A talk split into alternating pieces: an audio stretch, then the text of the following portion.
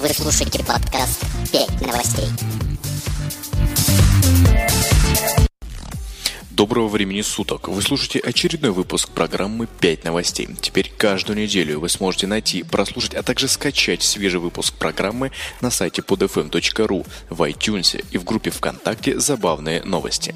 Бродя по информационным сайтам нашего необъятного интернета, я нашел пятерку забавных и интересных новостей, произошедших в мире. И сегодня ими поделюсь с вами.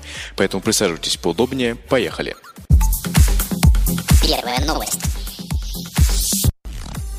Жительница штата Флорида Джейн Рейнбо прогнала из своего дома грабителя, напугав того игрушечным пистолетом, сообщает местная СМИ. Грабитель, которым оказался 27-летний Роланд Стюарт-младший, проник в дом американки, когда та спала. Проснувшись, она увидела его в своей комнате и, схватив игрушечный пистолет сына, пригрозила преступнику. После этого тот бросился бежать. Женщина обратилась в полицию, которая отыскала Стюарта-младшего в лесу, неподалеку от места преступления. Суд признал задержанного мужчину опасным для общества. Когда состоится суд над ним, не уточняется. Вторая новость. Жительница Мексики Эрнандес Веласкес закончила начальную школу в столетнем возрасте. Сертификат о завершении курса обучения пенсионерке вручили представители государственного ведомства по вопросам образования. Веласкес заканчивала школу для учеников старшего возраста от 65 и выше. Сама пенсионерка призналась, что ее любимым занятием было чтение, однако ее глаза очень уставали и в процессе ей несколько раз приходилось менять очки. По словам Мануэла Эрнандес Веласкес, ей очень понравилось учиться. Она пошла получать образование осенью 2012 года по совету одного из своих внуков. Она рассказала, что в детстве не закончила начальную школу, несмотря на то, что учеба доставляла ей большое удовольствие. Однако родители забрали ее из школы после первого класса, так как им нужна была постоянная помощь по хозяйству. Мексиканка намерена продолжить обучение, несмотря на свой солидный возраст. Третья новость. 37-летняя Nokia Граймс, жительница штата Джорджия в США, во время получения водительских прав сообщили, что она обязана подтвердить, что является женщиной. Как сообщает э, Fox 5, у американки потребовали соответствующую справку от врача. Как выяснилось, женщина всю жизнь жила э, с пометкой «мужчина» в свидетельстве о рождении. По непонятной причине в графе «пол» было указано, что Граймс является мужчиной. При этом за всю жизнь женщина ни разу не заметила этого несоответствия. А что тут такого? Никто не смотрит на графу «пол».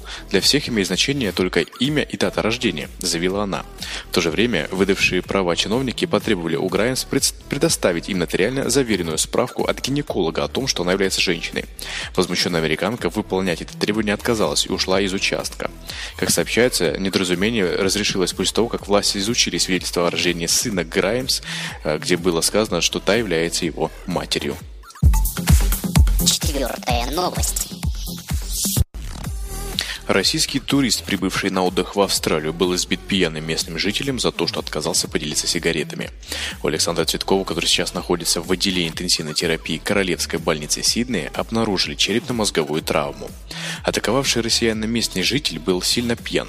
Им оказался 36-летний житель штата Южный Уэльс Альберт Баламату которому уже выдвигали обвинения в нанесении тяжких телесных повреждений. До 1 июля он будет под арестом, поскольку под залог он выйти отказался. По информации полиции Сиднея, Цветков гулял вдоль шоссе со своим приятелем из Ирландии. К ним подошел э, Баламату и попросил сигарету, и, услышав отказ, ударил Цветкова по затылку. Ирландец рискнул защитить Цветкова, однако также получил ряд ударов по голове и телу. Врачи связались с матерью пострадавшего и настоятельно рекомендовали семье Цветкова приехать в Австралию как можно скорее, отмечается в сообщении полиции. По мнению медиков, состояние жителей Российской Федерации тяжелое, так что они пока не уверены в позитивном исходе. Пятая новость. В Индии уволен тележурналист Нараян Парагаян, который вел репортаж о сильных наводнениях, сидя на плечах одного из пострадавших, сообщили представители телеканала News Express, где работал репортер. На журналиста обрушился шквал критики, когда его репортаж был помещен в интернете. В заявлении News Express говорится, что подобное поведение негуманно. Представители телеканала добавили, что скандальный репортаж не был выпущен в эфир и им неизвестно, кто загрузил его в интернет. Более 800 человек погибли в результате сильных наводнений и исхода грязевых лавин, от которых пострадали некоторые районы на севере Индии 10 дней назад.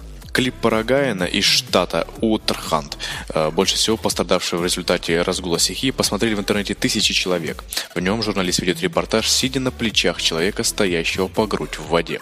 По словам представителя телеканала News Express, Парагаян виновен в серьезном нарушении правил поведения. Его поступок, как они указывают, не только не гуманен, но и идет в разрез с культурой канала, говорится в заявлении.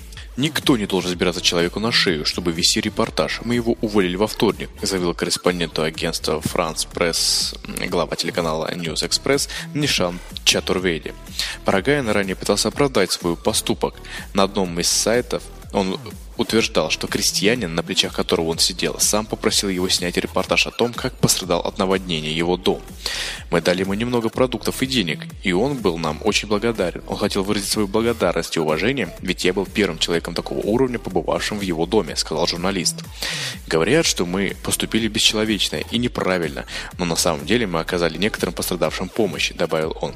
Парагайн признал, что был неправ, но хотел свалить вину на своего телеоператора. Мы планировали, что меня будут снимать по грудь, так что это полностью вина оператора, заявил он. В связи с этим высказывается мнение, что он так ничего и не понял, и что ему нужно более тщательно изучать журналистскую этику, а также правила поведения в трудных ситуациях. Вот и подошел к концу очередной выпуск подкаста «5 новостей». Встретимся с вами ровно через неделю. Удачи вам. Пока.